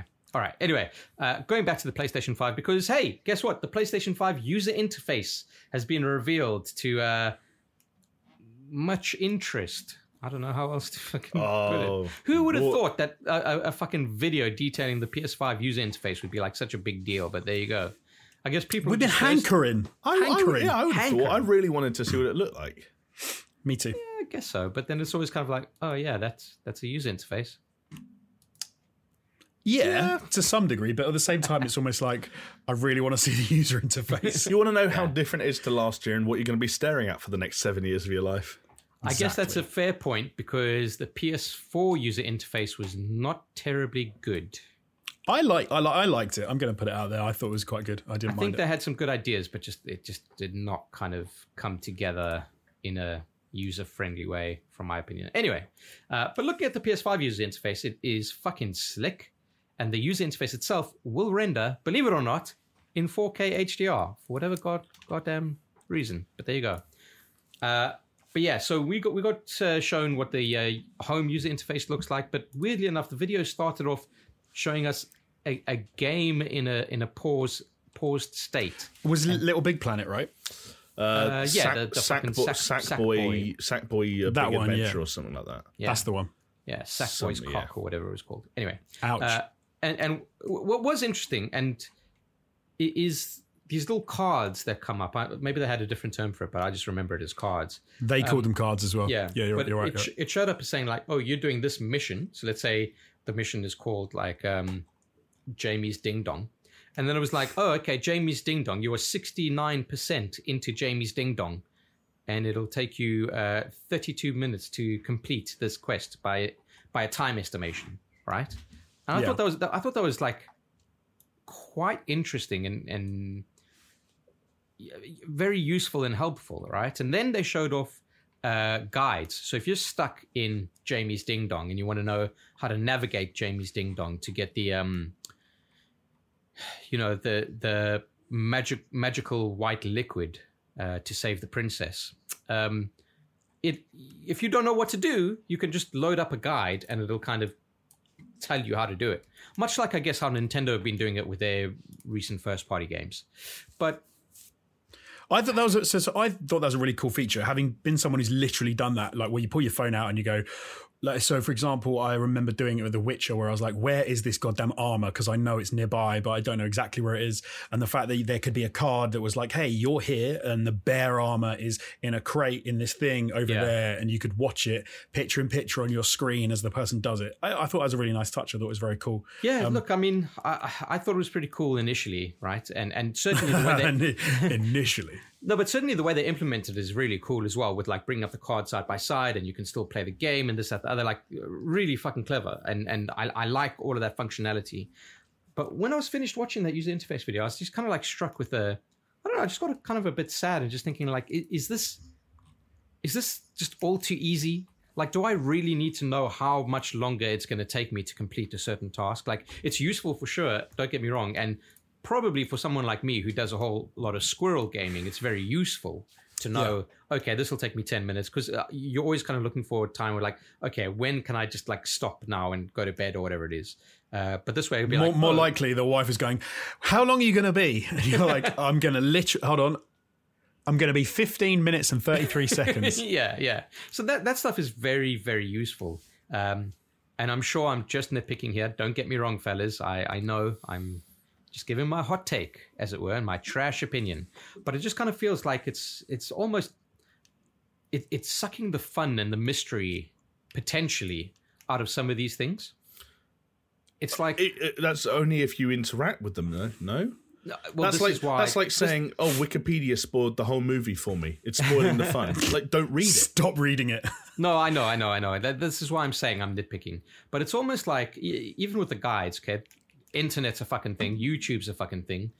But it's just something about like, oh... Putting it there right next to like, oh, I'm stuck. Well, I can either think on it or I could just press that fucking PlayStation button and bring up... And then all of a sudden the guide's there. It's like, hey, are you looking for this armor? This is how you get there. I don't know. It's like you said, Jamie, it depends on how you interact with it. And we had a discussion on our socials where we were talking about it, and you brought up the very good point of saying there's a lot of functionality in the PS4's user interface that we never interact with. So I know, hands up, I know I'm nitpicking. It just seems just kind of almost, it's a logical progression, but it also just kind of like makes me a bit like, it's a bit weird. I'm going to agree with you a little bit, Chris, in that I definitely felt that the... although this is a bit weird because they didn't jump into the UI from a power down mode. They jumped in, like you say, from a game mode. Yeah. So this is something you might not even have to interact with that much. But the way that they had the cards and the way that it sort of takes all those suggested actions, like I guess it almost is suggested bits of how to find this, how to find that. The fact that it almost throws it up there for you. Like if my phone always was connected to my PlayStation and it kept telling me, hey, do you want a tip about this bit? Hey, do you want to see this? Hey, do you want to see that? Hey, I'd kind of be like, stop showing it to me. If I want it, I'll look for it. Oh, so I get what you mean. Let's take Jamie's movie thing and Wikipedia, right? Like, imagine going to the cinema and watching a movie, but there's a guy next to you and he's just got a screen just off to the side that's got a picture of the ending. And it's like, oh, you can play the ending right now if you want. I don't know what you two are doing right now. No, I mean, I know it looks nice, and I like some of the concepts, but I'm with Chris in that some of the modern way of doing things, of going, here's everything you could possibly want around this. I'm like, yeah, but you're effectively just cluttering. Like, if your phone had every app you could need on it, you'd be like, I don't need all these apps. I just want the stuff I want. Yeah, but you know what I do with the apps? I just don't use them. Like, what are we talking about? You still got literally having an argument over you two are arguing for your inability to ignore things you don't want to interact with, which makes you two look like dumb. Sorry, sir. The only person who's arguing here is you, because Jonesy and I are agreeing, and all we're doing is giving it an opinion. You were both reaching very hard for reasons to not like this thing. No, I like it. I like the UI. I think the UI is good. I like it as well. I even like the idea of cards, but I suppose what I'm saying... The only one arguing here is you, Jamie. I think I hope that they don't become something I kind of almost just get a little bit frustrated with. Can I tell you one thing I don't like, and I'm going to put this out there about the UI and see if how you boys feel about this? The fact that they've removed the separate element of the PlayStation Store, and that it's integrated into the rest of the UIs, from what I understand. What I don't want to see, like, if I search for a game, I want to know games I've got, and if I'm like, oh, I don't have that game, I thought I did, but I don't, in my library, I don't want them to tell me that I can buy it with a button right there to buy it. How do you mean? I didn't pick up that it was integrated. They said that. No, it's set. So you know how at the moment you go to the PlayStation Store and you have to go specifically into the store to search? They said that that's gone, and that it seems like it's a live feature that... There's still a PlayStation Store icon on the dashboard, though. Well, the way they said it made it sound like it's not quite as delineated. I need to listen back to it. I just remember that... The PlayStation Store is still an icon on the XMB that you click on. The way he made it sound was that it was both, but it's like, yeah. Right. Yeah. That is how the integration functions. What I don't want to see is stuff that I don't have being shown to me, like, you can buy this. I don't want to know what I can buy all the time. Yeah, like, imagine you've got, like, Miles Morales as your card because you own it. Yeah. God of War 2 as your card because you own it. And then, like, whatever the COD of that year is, it's there. Are you two getting cards confused with, like, actual icons? No, like, no. Why would you see a card for a game you owned? Cards are things like screenshots and tips and trophies and news items. So it's not cards. It's more when you're navigating the UI. They were talking about when you're looking at. So you're. I guess if you nowadays on the PS4, if you go to the library and you look at the games you own, and it shows you, this is all your downloaded games, this is the games you own, this is the DLC you've downloaded, blah, blah, blah, blah. Yes. What I don't want is an integrated UI whereby everything I own is kind of mixed up with everything I can own. And where have you got that implication? I'll show you. You'll after. Have to give me the time code. I've got the video up now, and I'm literally looking. Okay, it looks different. I'm looking at a cross media bar, and it's like the PlayStation Store. It's got the two games he owns in this demo: Destruction All Stars and Sackboy. It's got Uncharted Lost Legacy at the end, because I guess that's installed in this as well. It's got the library logo, which you'll be able to see everything you got installed. It's got the PS Now logo. It's got the create button logo. There's no store integration on this on the. Well, no. He said it, which is why I'm saying I don't know what that meant in the way that he said it. He basically said the way that the integration works is it's not separate, and I was like, well, what does that mean in functionality? Off air. We'll have to check it afterwards. We'll have to. Yeah, check you have it to show me what you mean. But I'll find the time. All I'm going to say is that, like, I know it's easy to take shots at the potential the functionality of certain cards and the degree to which game developers are going to actually tailor cards so that they're of any use. Like, is any non-first party developer actually going to be like, you know, time estimates per level and things like that? I think this will all be tied to first party. Anyway. Yeah, but I think it's like cards are just a thing that are there when you are in the equivalent of whatever this quick menu is. Yeah. And, like, you think about what a card can be, whether it's launching directly into one level, whether it's a screenshot you or a friend recently took, whether it's a trophy, or, like, the first panel of the cards is, like, news stories related to the game you're playing. If they want to surface that information in a way that takes up 1/3 of the screen whenever I push a button to open up my menu, I don't care. Like, I still have all my stuff at the bottom. I think the changes they've made to the party stuff seems like really sleek. I think doing picture-in-picture screen sharing is something I might actually use. Cool. Like if I'm sitting, if I'm hot swapping Warzone and I can watch Chris play Warzone in like a picture-in-picture while I'm playing FIFA, I could theoretically use that. Or even if like you're dead in a round even if or something, dead. And it's like, all right, I'll just watch Chris's perspective now on his actual thing rather than through a spectator mode or whatever it was. I think game swapping seemed fast. I think swapping into a game, specifically going into a specific mode or match, is a smart choice.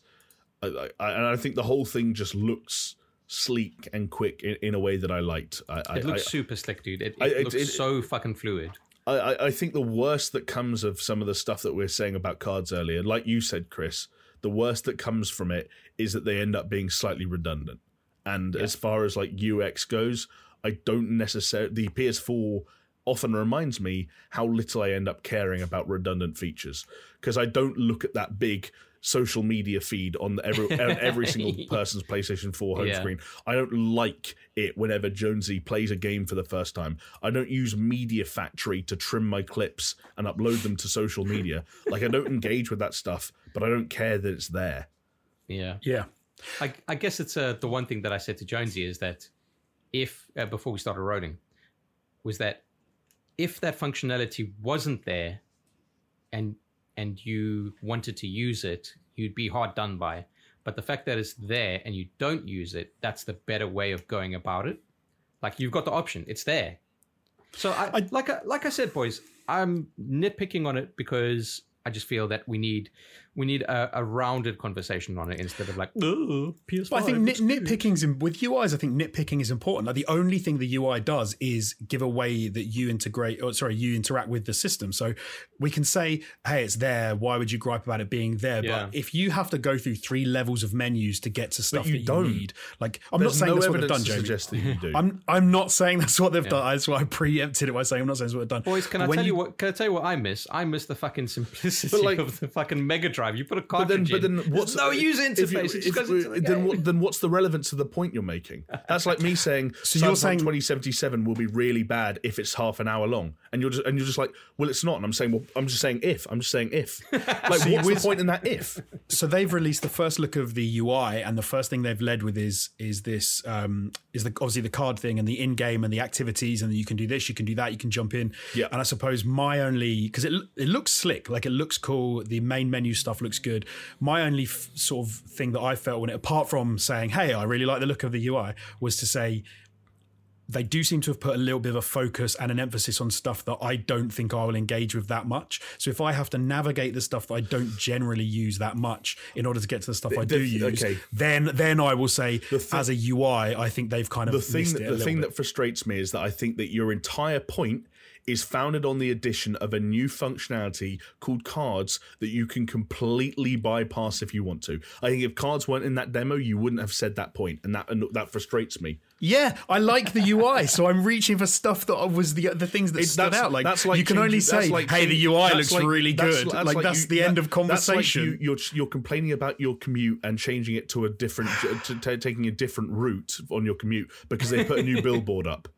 And someone just goes, no, why don't you just not look at that billboard? And he's like, nah. No, it isn't. It's like you saying to me... The billboard is a distraction. It takes away from the fluidity of my commute. I have to take it. No, it's not. It's like you. It's like me saying, I love my commute. My commute's great. Although every morning when I get on the train, there's these 4 dickheads who stand right in front of the door and they're not even getting on that train, but they're blocking the door. So I have to push through them to get on the train. And every other part of my day and my commute is fine, except for these 4 dickheads. And I say, I might get on another train. And you going, no, Jonesy, why don't you just maybe go on? Like, just go and get on another door. You're just going like all bent out of shape. Just push past them. If you think like, that every time you push the PlayStation button to start a party or to check your trophies, you have to quote unquote push past these cards, you're a fucking cretin, or you didn't. We don't know. We haven't played with the UI yet. You watched the video.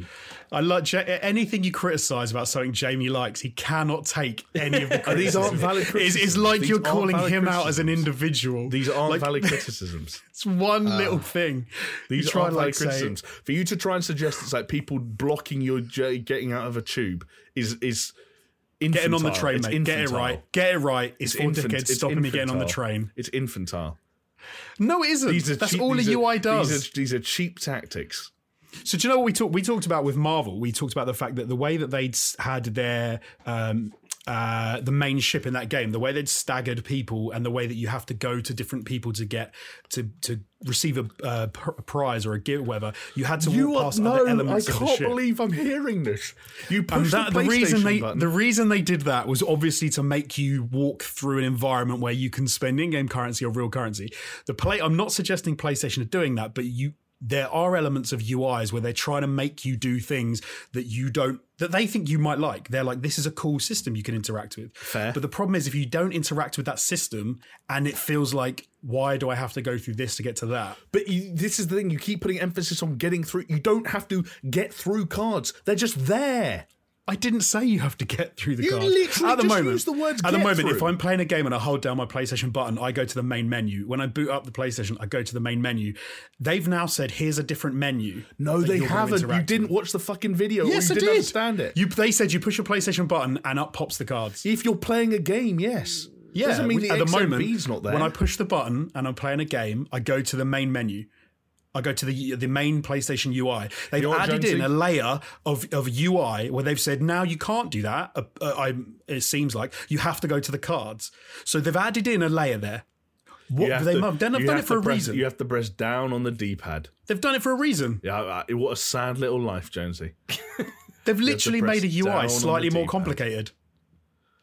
You already said that the only stuff you don't use on the PlayStation 4 is the only thing they put you through into at the moment, which is the icon where you don't like all of the stuff, and then you've never used it. So now they've taken the thing you said you don't use and don't like, and they've made it the main focus of the menu when you come out. The main menu that I use the most on the PS4, the sub-menu, didn't exist when the PS4 comes out.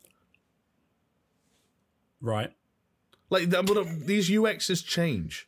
Yeah, they do change. All right, fellas, look, I don't know if going into this fucking 15-minute ramble. Jamie's so mad.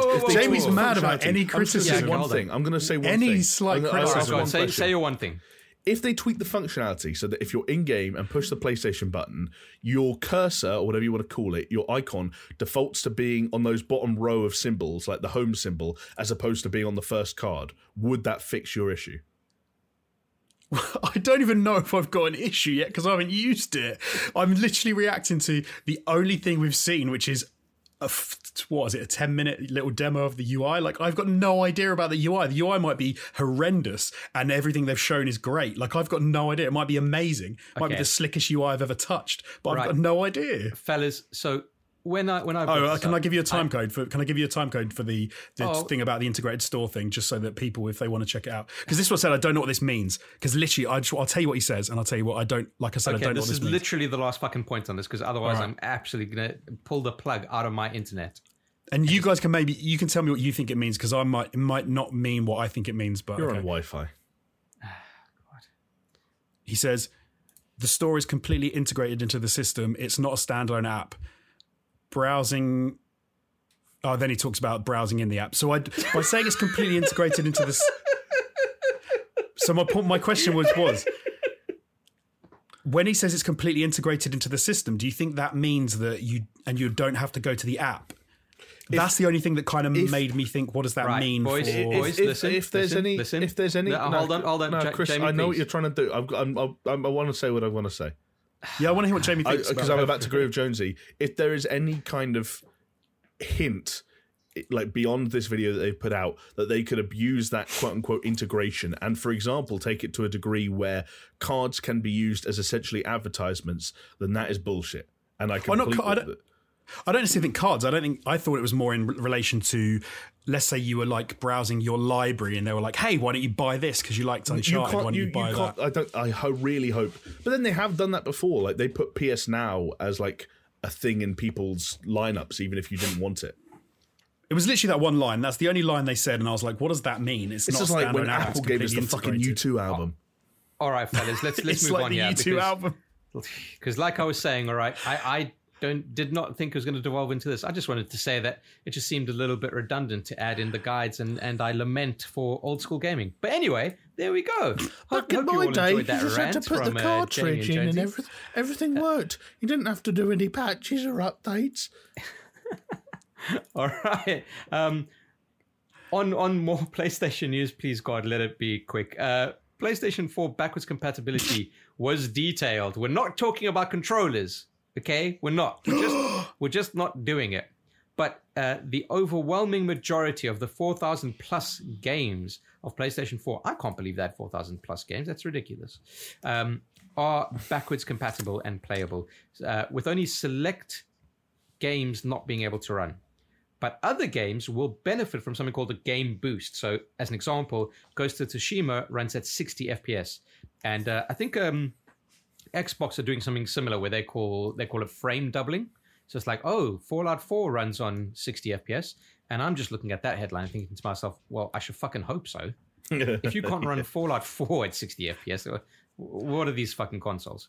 But anyway, here are the games. You guys ready for the games that are not going to be backwards compatible, all right? Oh, I want you to prepare yourself. Is this all of them? No, because there's some... Jonesy, listen. Don't play games here, all right? There's some... This is every game that's not backwards compatible.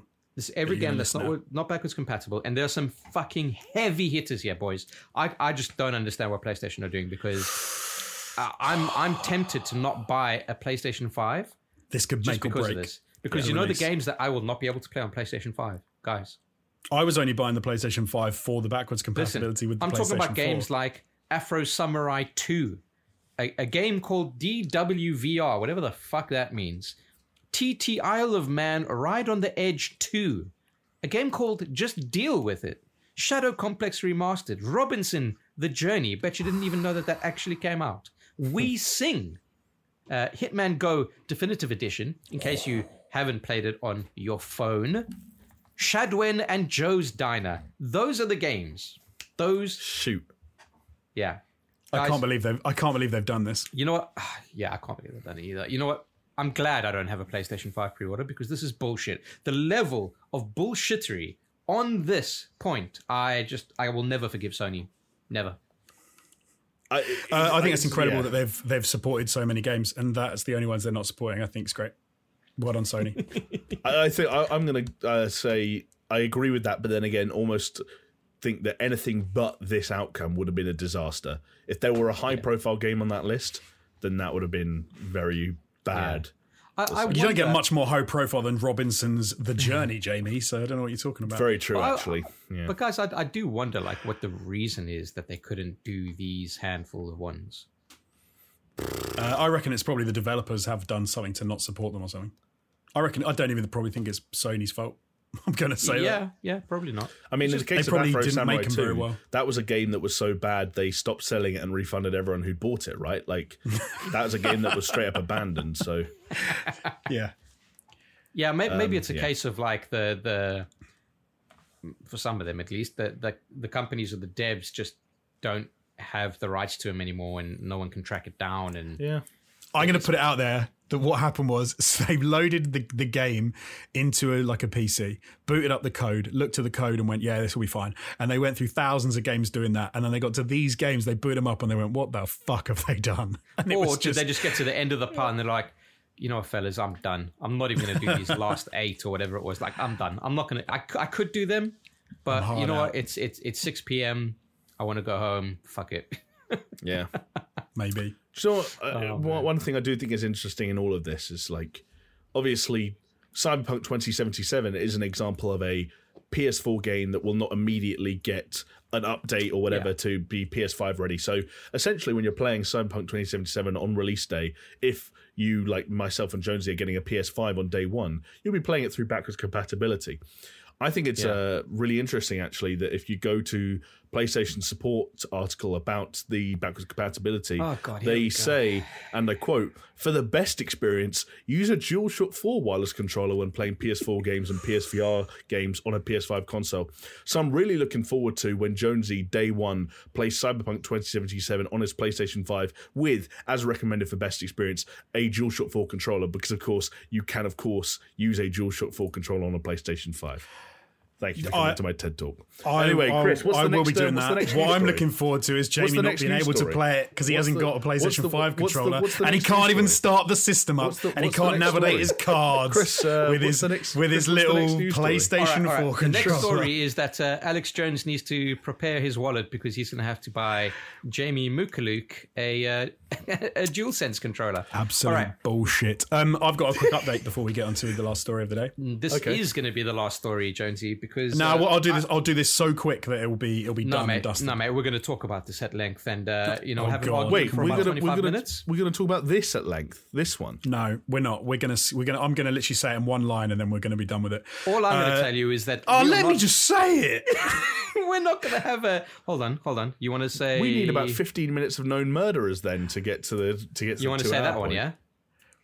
Right, basically, last week we had a story where we were talking about a few people saying the Xbox was running hot, and that was sort of pushed around the internet. A lot of people saying, is it going to overheat? It's a smaller form factor than the PlayStation 5, issues with overheating, blah, blah, blah, blah, blah.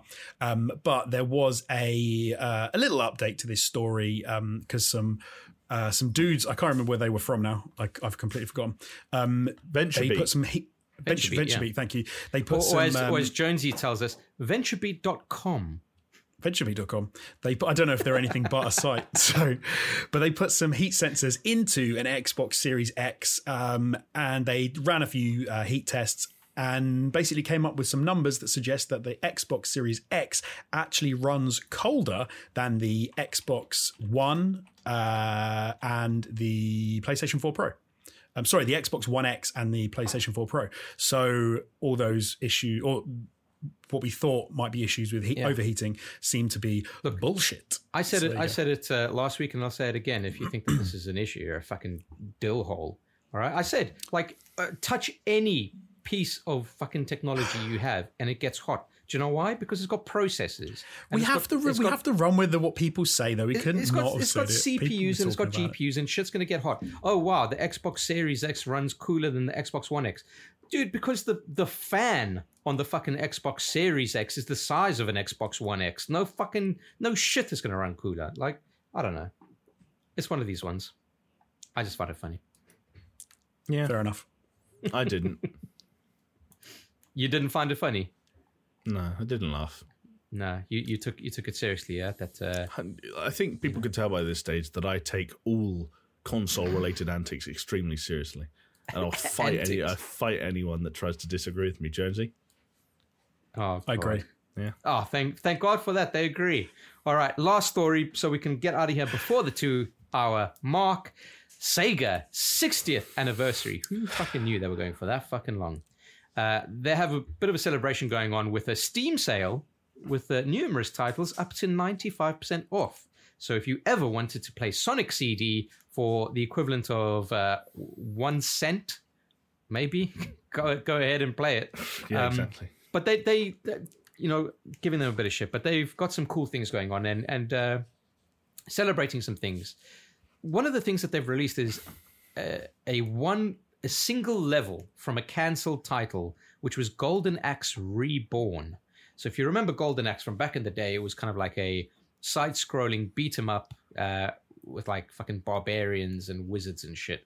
And it was a lot of fun, especially if you are a similar age to what me and Jonesy are.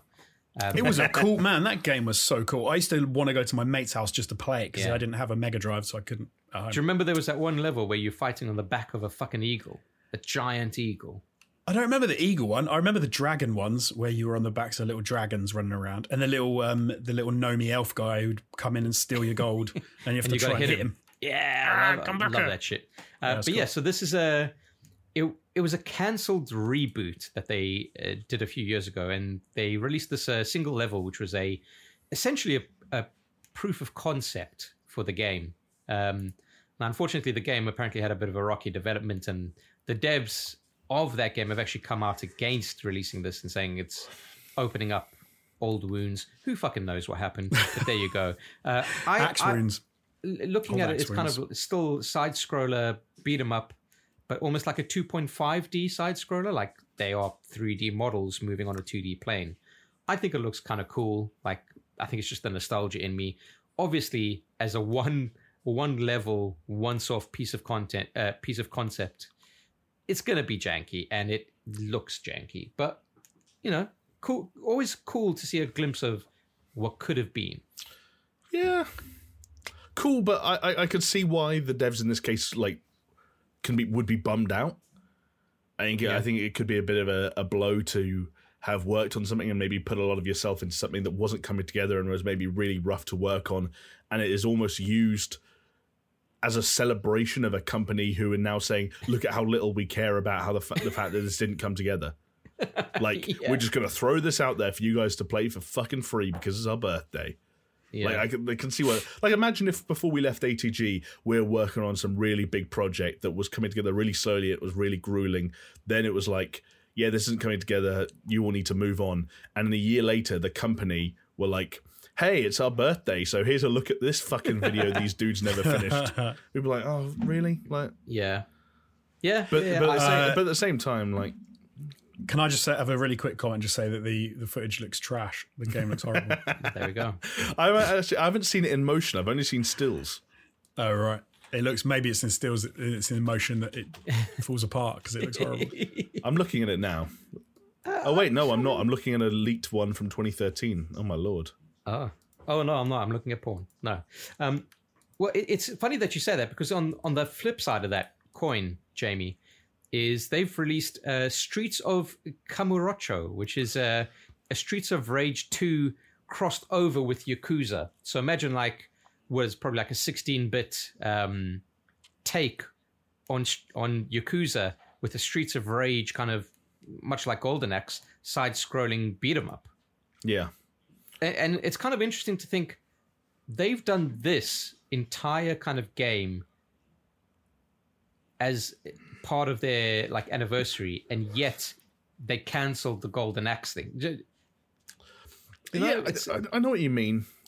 You've like different projects have different issues, though, right? Like you don't know what issues they had, and totally, it could be a billion things. So. Totally, dude. I mean, if Ubisoft is anything to go by, we don't know what fucking game producer was working on Golden Axe and feeling up everyone. Like, who fucking knows what happened there? So, wow. You know, yeah. It's not hard to believe this day and age, regrettably. Yeah. This thing looked cool, but I think, as to a lesser extent with the Golden Axe Reborn thing, because there's more of a story there. You look at this and think there's a reason they're kind of temporarily giving it away for free, and then it's going away again. These are little bite-sized things that are trying to ultimately get people to go and look at this sale and buy more games while they're there. These are, you know, little tasters, teasers, little sample. It's still a neat thing, and I actually think the Yakuza license and the Yakuza setting is weirdly befitting of a Streets of Rage 2 style mashup, because that game's all about fucking picking up bicycles and whacking people over the head with them. I really want to play what's it called, Like a Dragon. That looks kind of sick, right? Like, yeah, it looks cool. I think it comes out on PS5 slightly later. I think it's an Xbox One X launch thing, and then it's timed for a little bit, if I'm not mistaken. Right, or is it going to be timed with PC at all, do you reckon? I'm not sure. I'd have to look it up. There's weird stuff going on with that game because, of course, it's been out in Japan for a while as well. Like, but it's like Yakuza's always one of those things where the releases between things have always been kind of weird, right?